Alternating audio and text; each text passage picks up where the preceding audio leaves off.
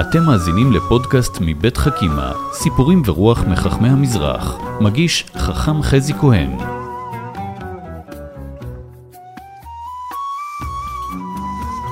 שלום לכם, אתם בפודקאסט של חכימה, סיפורים ורוח מחכמי המזרח.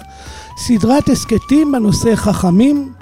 אני חזי כהן, והיום אנחנו אה, נלמד, נדבר על הרב יצחק ניסים, שהיה הראשון לציון במדינת ישראל, פוסק הלכה עם נטייה ציונית ומודרנית, חי אה, בין השנים אלף שמונה מאות תשעים וחמש עד אלף תשע מאות שמונים ואחת, ושילב בחייו מזיגה מיוחדת של נועם ותקיפות, פעם כך ופעם כך, וכדרכנו בחכימה נפתח תמיד בסיפור, סיפור שמבטא קצת את הדמות, והסיפור מתחיל בבגדד, כי רבי יצחק ניסים, כפי שעוד מעט אה, נדבר, אה, נולד בבגדד וחי בבגדד אה, עד בגרותו.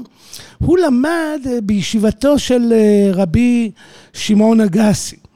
רבי שמעון אגסי היה דמות מאוד חשובה בבגדד, תלמידו של הבן איש חי, והוא למד אצלו, ישבו על הספסל, והוא ישב לידו, והרב יצחק ניסים למד בהתרגשות, בהתלהבות, והתחיל לנוע באקסטטיות על הספסל, וכל הספסל רעד, ממש ככה זז, ואיתו הרב המבוגר, רבי שמעון אגסי. מיד התלמידים צעקו לו, תעצור, תעצור, לא ככה לומדים, תלמד ברוגע, הרב יושב על הספסל שלך. ורבי שמעון אגסי עצר אותם ואמר, אני מעדיף לימוד של אש. הסיפור הזה אומר משהו על רבי שמעון אגסי, אבל גם מספר לנו משהו באישיותו הסוערת של רבי יצחק ניסים, שהיה לא רק בעל דעת, אלא אדם מאוד, הייתי אומר, מעורב ואינטנסיבי בעולמות שבהם הוא פעל.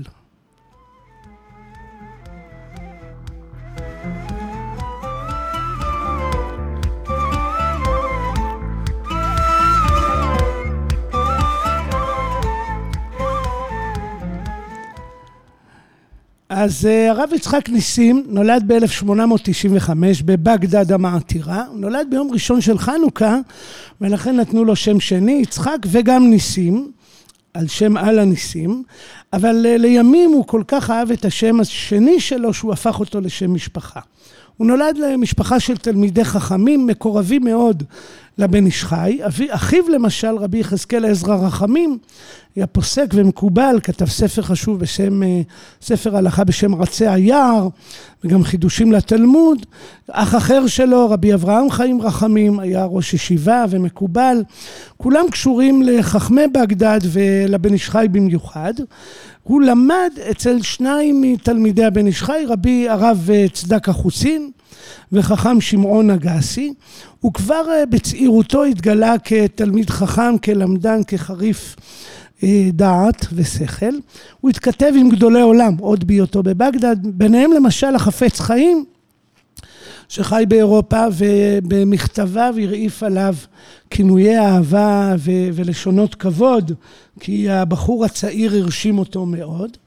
ב-אלף תשע מאות עשרים וחמש הרב יצחק ניסים עלה לארץ עם אשתו ויקטוריה, ואנחנו מדברים על מסע על חמורים שלקח כמה חודשים, מסע מפרך מאוד, אבל uh, הוא מאוד רצה כבר לעלות לציון, נדבר על הציונות שלו ואהבת הארץ שלו. בארץ הוא משתלב נהדר, הוא מתיידד עם כמה דמויות, ביניהם הרב קוק והרב שלמה אלפנדרי.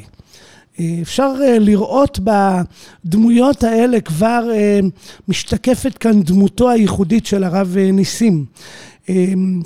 במובן מסוים הרב קוק הוא אשכנזי, הוא מייצג את הרבנות הראשית, הוא מייצג את הציונות במובנה הדתי. מן הצד השני הרב שלמה אלפנדרי, חכם ספרדי, מאוד אדוק, מאוד שמרן. בין שניהם, בין הרב אלפנדרי לרב קוק, הרב אלפנדרי מאוד כיבד את הרב קוק, אבל גם ביטא ביקורת חריפה על דרכו, והרב ניסים מסתדר עם כולם, אהוב על כולם, מצליח לקשור קשרים גם עם הרב המודרני וגם עם הרב השמרן, הוא, אבל הוא לא מקדיש את כל עתותיו לתורה, משום שהוא רוצה גם להתפרנס, והוא לא רוצה להתפרנס מן התורה, והוא הולך אל עולם המסחר כדרכם של רבים מחכמי ספרד. אבל הוא מקדיש הרבה מזמנו לתורה, כפי שהוא מעיד, וגדולתו הולכת ומתבהרת. ב-אלף תשע מאות חמישים ושלוש הרב עוזיאל, שהוא הראשון לציון כבר בסוף ימיו, מבקש מהרב ניסים להחליף אותו, להיות ממשיך דרכו. בתחילה הוא מסרב, אבל יש עליו לחצים גדולים, וב-אלף תשע מאות חמישים וחמש הוא נבחר לראשון לציון.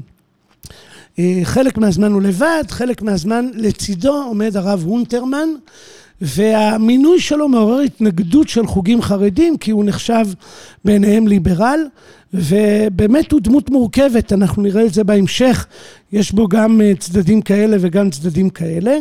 ב-אלף תשע מאות שבעים ושתיים, בניגוד למסורת שהייתה עד כה, שני הרבנים הראשיים מוחלפים, יש תהליך של בחירות, ונבחרים הרב גורן והרב עובדיה, וזו הרגע לומר שיש מערכת יחסים קצת סבוכה, וכואבת ומתוחה, בעיקר מהצד של הרב עובדיה כלפי הרב ניסים, אבל גם מן הצד השני, וכשהוא פורש הוא מקים בית מדרש לרבנים, למשל אחד מגדולי תלמידיו היה הרב מרדכי אליהו, ב-אלף תשע מאות שמונים ואחת הרב ניסים נפטר מן העולם.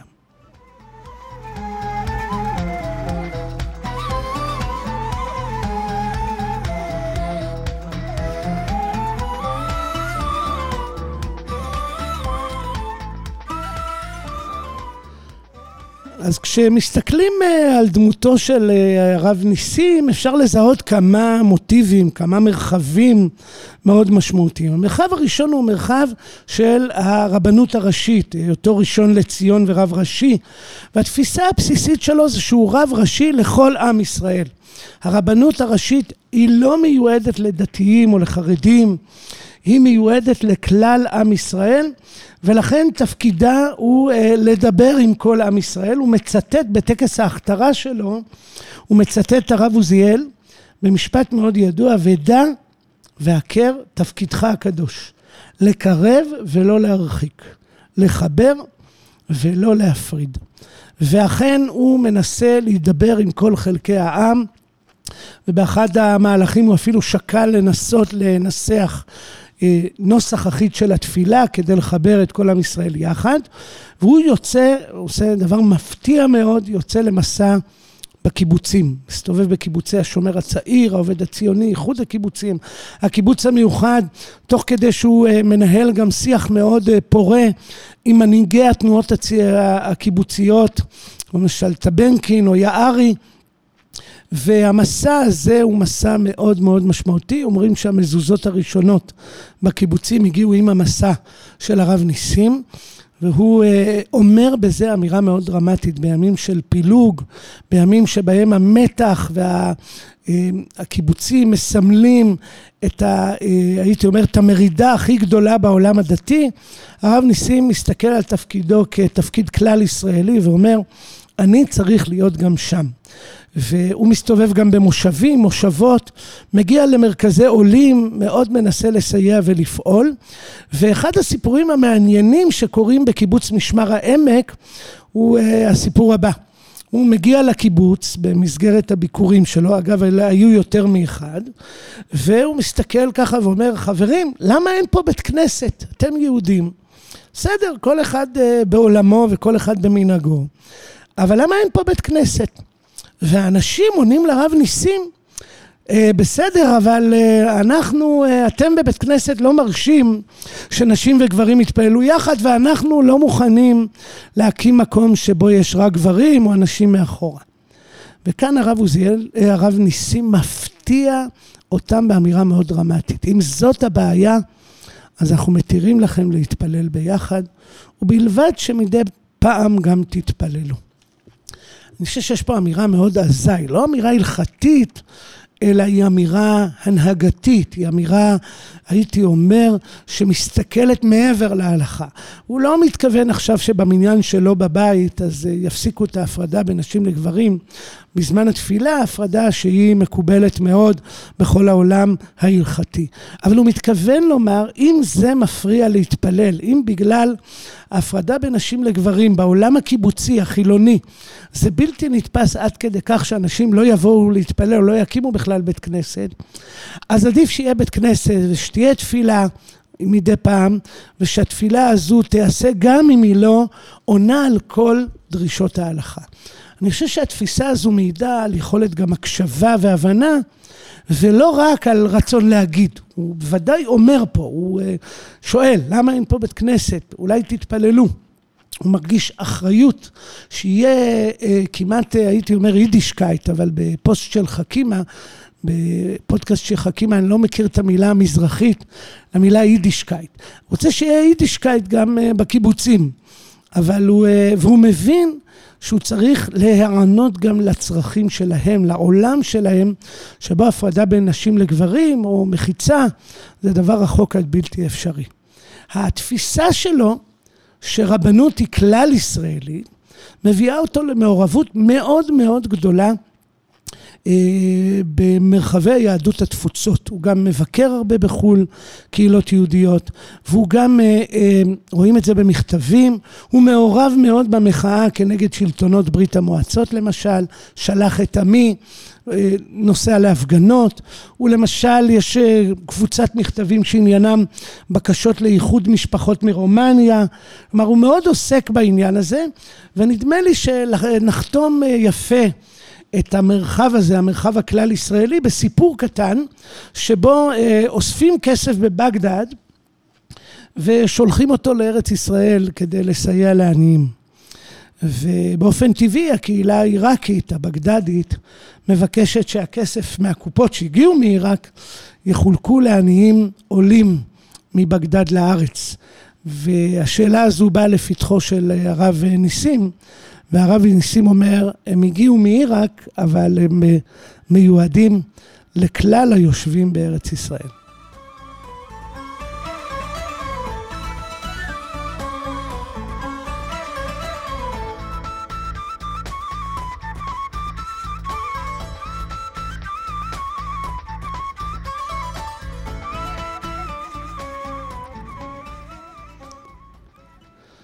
מרחב שני שכדאי וחשוב לדבר עליו כשמדברים על הרב יצחק ניסים, זה עולמו הציוני, נטייתו הציונית, התמיכה שלו בציונות, בדתיות ציונית, הוא פועל למען זה, הוא מסתובב גם בעולם בהקשר הזה, ונדמה לי שאחת התמונות היפות זה ביקור שלו, נדמה לי שטרסבורג, כשהוא מנסה לשכנע אנשים לעלות לארץ, ואומרים לו, תשמע, מצב ממש קשה בארץ מבחינה כלכלית, אז אולי אנחנו נשאר פה, ונעבוד טוב, ונרוויח טוב, ואז נוכל לשלוח תרומות לארץ, כדי שהיושבים בארץ יזכו לרווחה.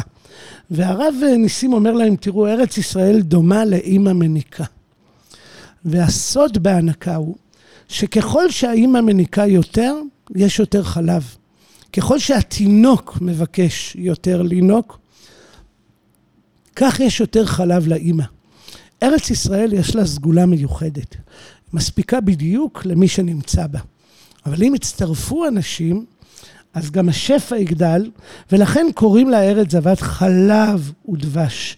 כי יש בה מעין חלב שגדל לפי צריכותיו, צרכיו של התינוק, והחלב בארץ ישראל טעמו כטעם הדבש. הנטייה הציונות הזו הביאה אותו באמת להסתכלות על כל החברה הישראלית מתוך נקודת מבט חיובית. הוא למשל באחד המקומות אומר כך, העם כולו, כל חלק וחלק בו, עושהו במסירות לב ונפש בתחומו. אולם אין מקום בעולם שבו הרבצת תורה, שמירת היהדות והמצוות מרובות בו כבארץ ישראל. הוא ממשיך ואומר ככה, שמהם נוטעים אדמת ישראל ומיישבים שמותיה, מהם העוסקים בחרושת וכל מלאכה לביצורה ופיתוחה, ומהם שידיהם מחזיקות שלח, שומרים בגבורה על יושביה. המצוות, כשאתה קורא את המשפט הראשון, שמירת היהדות והמצוות, זה נשמע רק בהקשר הדתי המצומצם, אבל כשהוא מפתח את זה, הוא אומר כן, גם uh, לפתח את ארץ ישראל, גם ליטוע פה, גם ליישב את השממה, גם uh, לבנות בתי חרושת, גם לשמור על ביטחון המדינה, זה חלק מהמצוות שיש בארץ ישראל, ומברכתם של ארץ ישראל נהנים אחינו שבגולה. כן, נאמר, יש פה באיזשהו מקום ראייה יותר רחבה של המפעל הציוני, ו... למשל, לאחר מלחמת ששת הימים, הוא מעביר את בית דין הגדול של הרבנות הראשית לאזור אה, רחבת הכותל, אני לא יודע בדיוק איפה, כי קראתי כמה, אה, כמה מקומות, וזה מעשה סימבולי מעין אה, מקום מושב הסנהדרין. הסנהדרין ישבו סמוך לבית המקדש, והוא מעביר את אה, רבנות באופן סמלי וסימבולי אל המקום, כאילו רוצה לומר שהחזרה אל העיר העתיקה יש לה משמעות הרבה יותר עמוקה ו- ושורשית של החזרה, והוא באמת, למשל, בין הקמת המדינה לששת הימים, הוא דיבר הרבה על החזרה לכותל, הציפייה לשוב, גם בימים שזה היה נחשב לא מקובל, לא ריאלי, וגם אולי אפילו מחרחר קצת מלחמה, הוא אמר, לא, אנחנו, יש לנו שאיפה לחזור לירושלים הגדולה, לעיר, לעיר אבותינו, לבית המקדש, ואנחנו לא נהסס לדבר על זה עוד ועוד.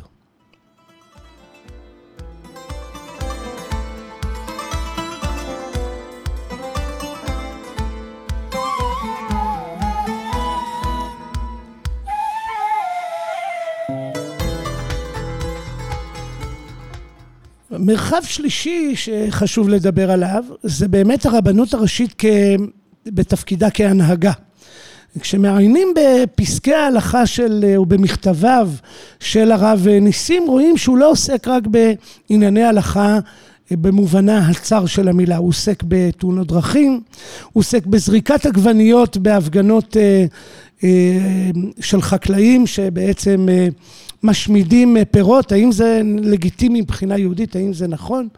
כשלמשל עולה הסוגיה של מי הוא יהודי, אז הוא מתאמץ, הוא אה, שולח מכתבים לרבנים מכל רחבי העולם, שהביעו את, הד... את דעתם שההגדרה מי יהודי תהיה על פי ההלכה, כלומר הוא לא איש פסיבי, הוא איש פעיל מאוד, והוא גם מגיע לחיכוך עם ההנהגה של המדינה בימים שבן גוריון היה חצי אלוהים. למשל, אירוע מאוד דרמטי היה סביב עצרת הזיכרון לנשיא הראשון ויצמן. בשנה הראשונה שהוא נפטר עשו טקס גדול בסיום השנה, והזמינו גם את הרב ניסים. הרב ניסים ראה את התוכנית, ראה שבתוכנית אין שום סממן יהודי, כלום. לא קדיש, לא יזכור, הוא מיד הודיע שהוא מסרב לבוא. ובן גוריון כעס מאוד מאוד, ואמר שצריך לפטר את הרב הראשי, שברוב חוצפתו אה, מודיע שהוא לא יבוא לטקס כל כך חשוב. אני מזכיר לכם, אנחנו גם בתחילת ימי המדינה, זה הנשיא הראשון שנפטר, זה מהטקסים הראשונים של בניית האתוס הציוני כמדינה, והנה הרב ניסים מפר את השקט, ואני יכול לומר לכם שלשנה אחרת כבר תקנו את זה, ובתקסים, והיום זה כבר בחוק של חוק שקבעה הממשלה, שתקסים למנהיגי עם ישראל ומדינת ישראל, יהיה בהם גם חלקים יהודים, זה נראה לנו כל כך טריוויאלי, אבל זה לא היה מובן בתחילת המדינה, ולרב ניסים היה חלק בעניין הזה. אולי אחד האירועים הכי בולטים והכי מעניינים, היה הסיפור של ביקורו של פאולוס השישי בישראל. הימים היו באמת ימים של מדינת ישראל עוד בצעירותה, אלף תשע מאות שישים ושלוש, ופתאום הודיע פאולוס השישי, האפיפיור, שהוא יגיע לבקר בארץ ישראל. הוא אפילו לא דיבר עם המנגנון וההנהגה הישראלית, הוא הודיע את זה ברבים שהוא מתכנן להגיע לארץ ישראל. מדינת ישראל ראתה בזה רגע מאוד משמעותי, ולמרות שהאפיפיור לא עשה רושם של אדם ידידותי למדינת ישראל, הם לקחו את זה על עצמם. למשל, הם קימו ועד הטקס, הם אפילו סללו כביש שעולה את כל הר ציון, ושמו נקרא כביש האפיפיור. והם ארגנו תקסים מאוד גדולים לקבלת האפיפיור של פאולוס השישי, מתוך מחשבה שיש פה הכרה גדולה במדינה, שחרם ערבי, והנה פאולוס השישי מגיע, ואולי זה גם יגביר את התיירות בארץ, אבל האפיפיור, איך נאמר את זה בלשון שלנו, לא שם פס על מדינת ישראל, שריה ויועציה, על ראש, המד... ראש הממשלה והנשיא. הוא uh, באמת uh, זלזל בצורה מאוד מובהקת בשלטון הישראלי, ונמנע מכל מחווה של הכרה. אבל לפני הביקור היה לחץ עצום על הרב ניסים שהשתתף. הרב הראשי צריך להשתתף בטקס של קבלת האפיפיור. והרב ניסים הודיע שהוא מוכן לבוא, וזה חשוב, הוא מבין את החשיבות, אבל הוא מבקש שהאפיפיור יבוא לביקור גומלין בלשכתו בירושלים, כפי שמקובל. הוא מכבד את האפיפיור, היהדות תכבד את הנצרות, הנצרות תכבד את היהדות. אבל האפיפיור ממש לא הסכים לדבר הזה, וגם כשהרב ניסים הציע איזו הצעה יותר מינורית, שהוא יבקר במוזיאון השואה, שהיה אז ברובע היהודי, אפר הקדושים, גם לזה האפיפיור סרב, אבל, והיה לחץ עצום על הרב ניסים, ממש מכתבי ביקורת ועיתונות מאוד תוקפנית, על איך הוא פוגע במערכת יחסי החוץ של מדינת ישראל, ומי שמה הוא לומר דברים ולפעול, הוא צריך לבוא, להנהן, ללחוץ את היד, אבל הרב ניסים היה איתן בדעתו. וכשהגיע האפיפיור, התגלה שהאפיפיור מזלזל בצורה כל כך עמוקה במדינת ישראל. הוא הגיע, הוא בכלל הגיע למגידו, כי במגידו יש מסורת של גאולה, מסורת נוצרית, שהגאולה תבוא ממגידו. הוא התעלם בדבריו, הוא שיבח מנהיגי ערב והתעלם ממנהיגי ישראל, ולמחרת כולם שיבחו את הרב ניסים, על עמידתו האיתנה, אפילו בעיתון הארץ כתבו, בסרבו לקבל, לקבל את האפיפיור, עשה הרב מעשה היסטורי.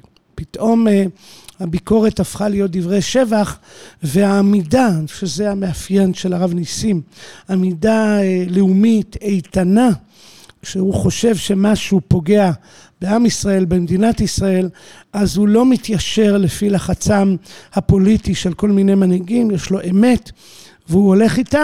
כל זה כמובן לצד זה שנזכיר שהוא גם מסתובב בקיבוצים, מחפש קשר עם כולם, וגם מציע הנהגה לא הלכתית, כדי להישמע, להקשיב גם לצורך שלהם.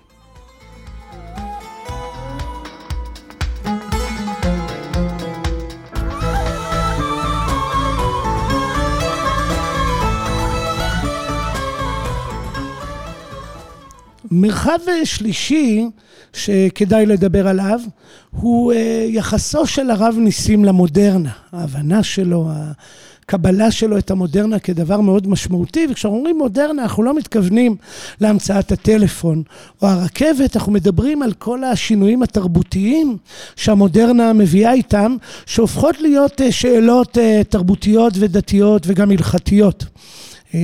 הדוגמה אולי הכי בולטת בעניין הזה, והרב ניסים אגב לא היה מקל בכל עניין, כלומר אנחנו לא מדברים פה על אדם ששם לעצמו מטרה להקל בכל עניין, הייתי אומר יותר מאשר להקל, להתאים, זאת השאלה, מה מתאים בתוך מרחב ההלכה והמנהגים בעולם מודרני, ונדמה לי שאחד הדברים שבולטים זה יחסו ללימוד תורה לנשים, מקומן של הנשים במרחב הדתי.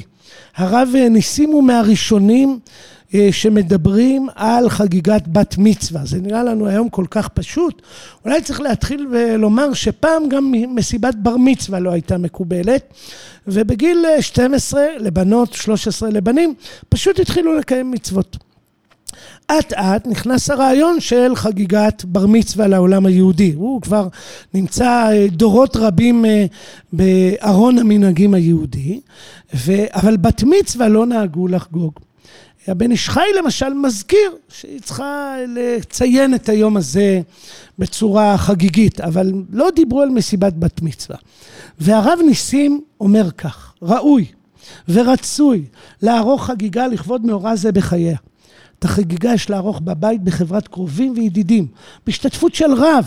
הרב יישא דברים לכבוד המאורע הזה, וידבר במעלת החובה לשמור את המצוות בשכרן, בשכר של מקיימיהן. הבת, ראוי שתלבש בגד חדש, תברך עליו ברכת שהחיינו. מן הנכון שתכין הרצאה קצרה על המאורע ועל ערך היום. כלומר, התפיסה שאנחנו מציינים וחוגגים את בת המצווה, שהיא נראית לנו היום מובנת מאליה, היא אמירה מאוד אה, משמעותית אה, שנאמרת על ידי הראשון לציון הרב הראשי, והוא מדבר פה, שימו לב, על הכרה שלא מדובר פה רק באירוע קטן, צריך להזמין רב. בשפה הדתית הכוונה שלזה חלק, שלזה משמעות דתית, זה חלק מהמרחב הדתי, התקסים הדתיים, והוא גם לא משאיר את ה... בת המצווה שלנו, היום אני לא אוהב את הביטוי הזה בת מצווש, כי זה ביטוי מאוד מקטין בעיניי, אז את בת המצווה שלנו, אז היא קודם כל צריכה לחגוג וללבוש בגד חדש ולברך שהחיינו, וגם שהיא צריכה להכין איזו הרצאה קצרה על המאורע ועל ערך היום. זה לא רק לשמוח וליהנות ולקבל מתנות, אלא הוא מעצים את הבת, הוא מחבר את הבת.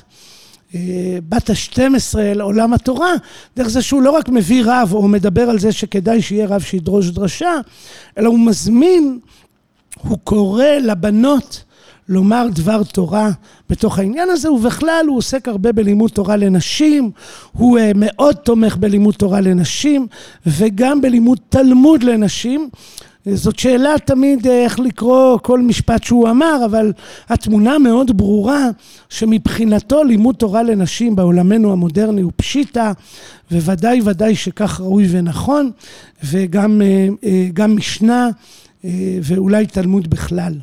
לסיום אני רוצה לספר סיפור, יותר נכון ציטוט סיפורי, על המפגש שלו עם רבנית פרחה ססון, שלה הקדשנו פודקאסט אחר, אתם מוזמנים לשמוע.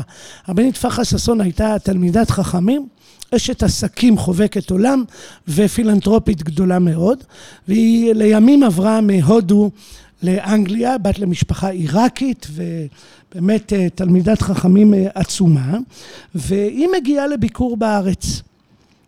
לימים הרב ניסים מתכתב איתה עשרות עשרות מכתבים, יש אתר על הרב ניסים ושם יש כינוס של כל ההתכתבויות ביניהם שקשורות לענייני הלכה, לענייני כספים כמובן, נדבות, תרומות וענייני מנהג. והמפגש הראשון ביניהם הוא מפגש יפהפה והרב ניסים מספר עליו, ושוב זה אומר הרבה על הרבנית פרחה ססון, פלורה ססון, אבל זה אומר הרבה גם על הרב ניסים. הוא אומר ככה, ובדברה איתי בדברי תורה, בהלכה ובהגדה, נתוודעתי יותר ויותר מחוכמתה ויופי שכלה ובינתה בכל מקצועות התורה. לא רק בהגדה, לא רק במקרא, אלא גם בכל מקצועות התורה. הוא מתכוון פה תלמוד, הוא מתכוון גם הלכה, שזה מרחב תקשורת מאוד רחב ביניהם. וקיבלתי על עצמי בלא נדר, לכשאפנה העין בפוסקים יש לברך ברכת, ברוך שחלק מחוכמתו ליראיו, שזה ברכה שמברכים על תלמיד חכם. בדרך כלל בעולם היהודי, לאורך דורות רבים רק היו גברים, או כמעט רק גברים. אז האם, העיין בפוסקים יש לברך ברוך שחלק מחוכמתו ליראיו, כשרואה אישה חכמה, כמו כבוד הרבנית שתחיה לאורך ימים ושנות חיים. כי לעת עתה אני טרוד מאוד ולא אוכל לעיין בזה, ולכאורה אני חושב, בפשטות אני חושב שיש ויש לברך ברוך שחלק, כמו הרואה אנשים חכמים חכמי ישראל, בין חילוק בין איש ובין אישה.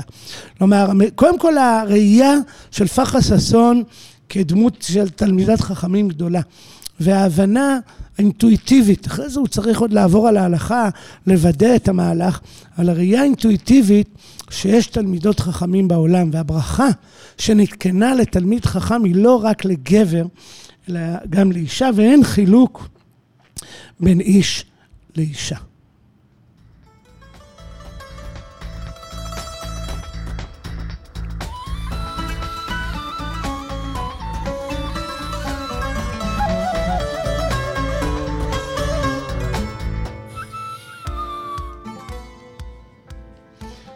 אז כפי שכבר אמרנו, ב-אלף תשע מאות שבעים ושתיים מוחלפים הרב ניסים והרב הונטרמן, על ידי הרב עובדיה והרב גורן. הרב ניסים פורש, מקים בית מדרש לרבנים, תפיסתו היא שצריך לגדל תלמידי חכמים בצורה משמעותית בארץ ישראל, ואכן למשל הרב מרדכי אליהו, שלימים יהיה ראשון לציון בעצמו, למד בבית המדרש שלו. אני חושב שתרומתו של הרב ניסים עדיין לא מספיק מוכרת, עדיין אין מספיק עיון בכתביו, במכתביו, וכשמעיינים במכתביו מגלים אדם מאוד רחב אופקים, שנע על הציר שבין נועם לבין תקיפות, שנע על הציר שבין מנהג ומסורת לבין עולם מודרני מתפתח. האזנתם לחכימה, סיפורים ורוח מחכמי המזרח. פודקאסטים נוספים תמצאו באתר חכימה מבית מתח, בתמיכת משרד החינוך, קרן אביחי ומשרד ירושלים ומורשת.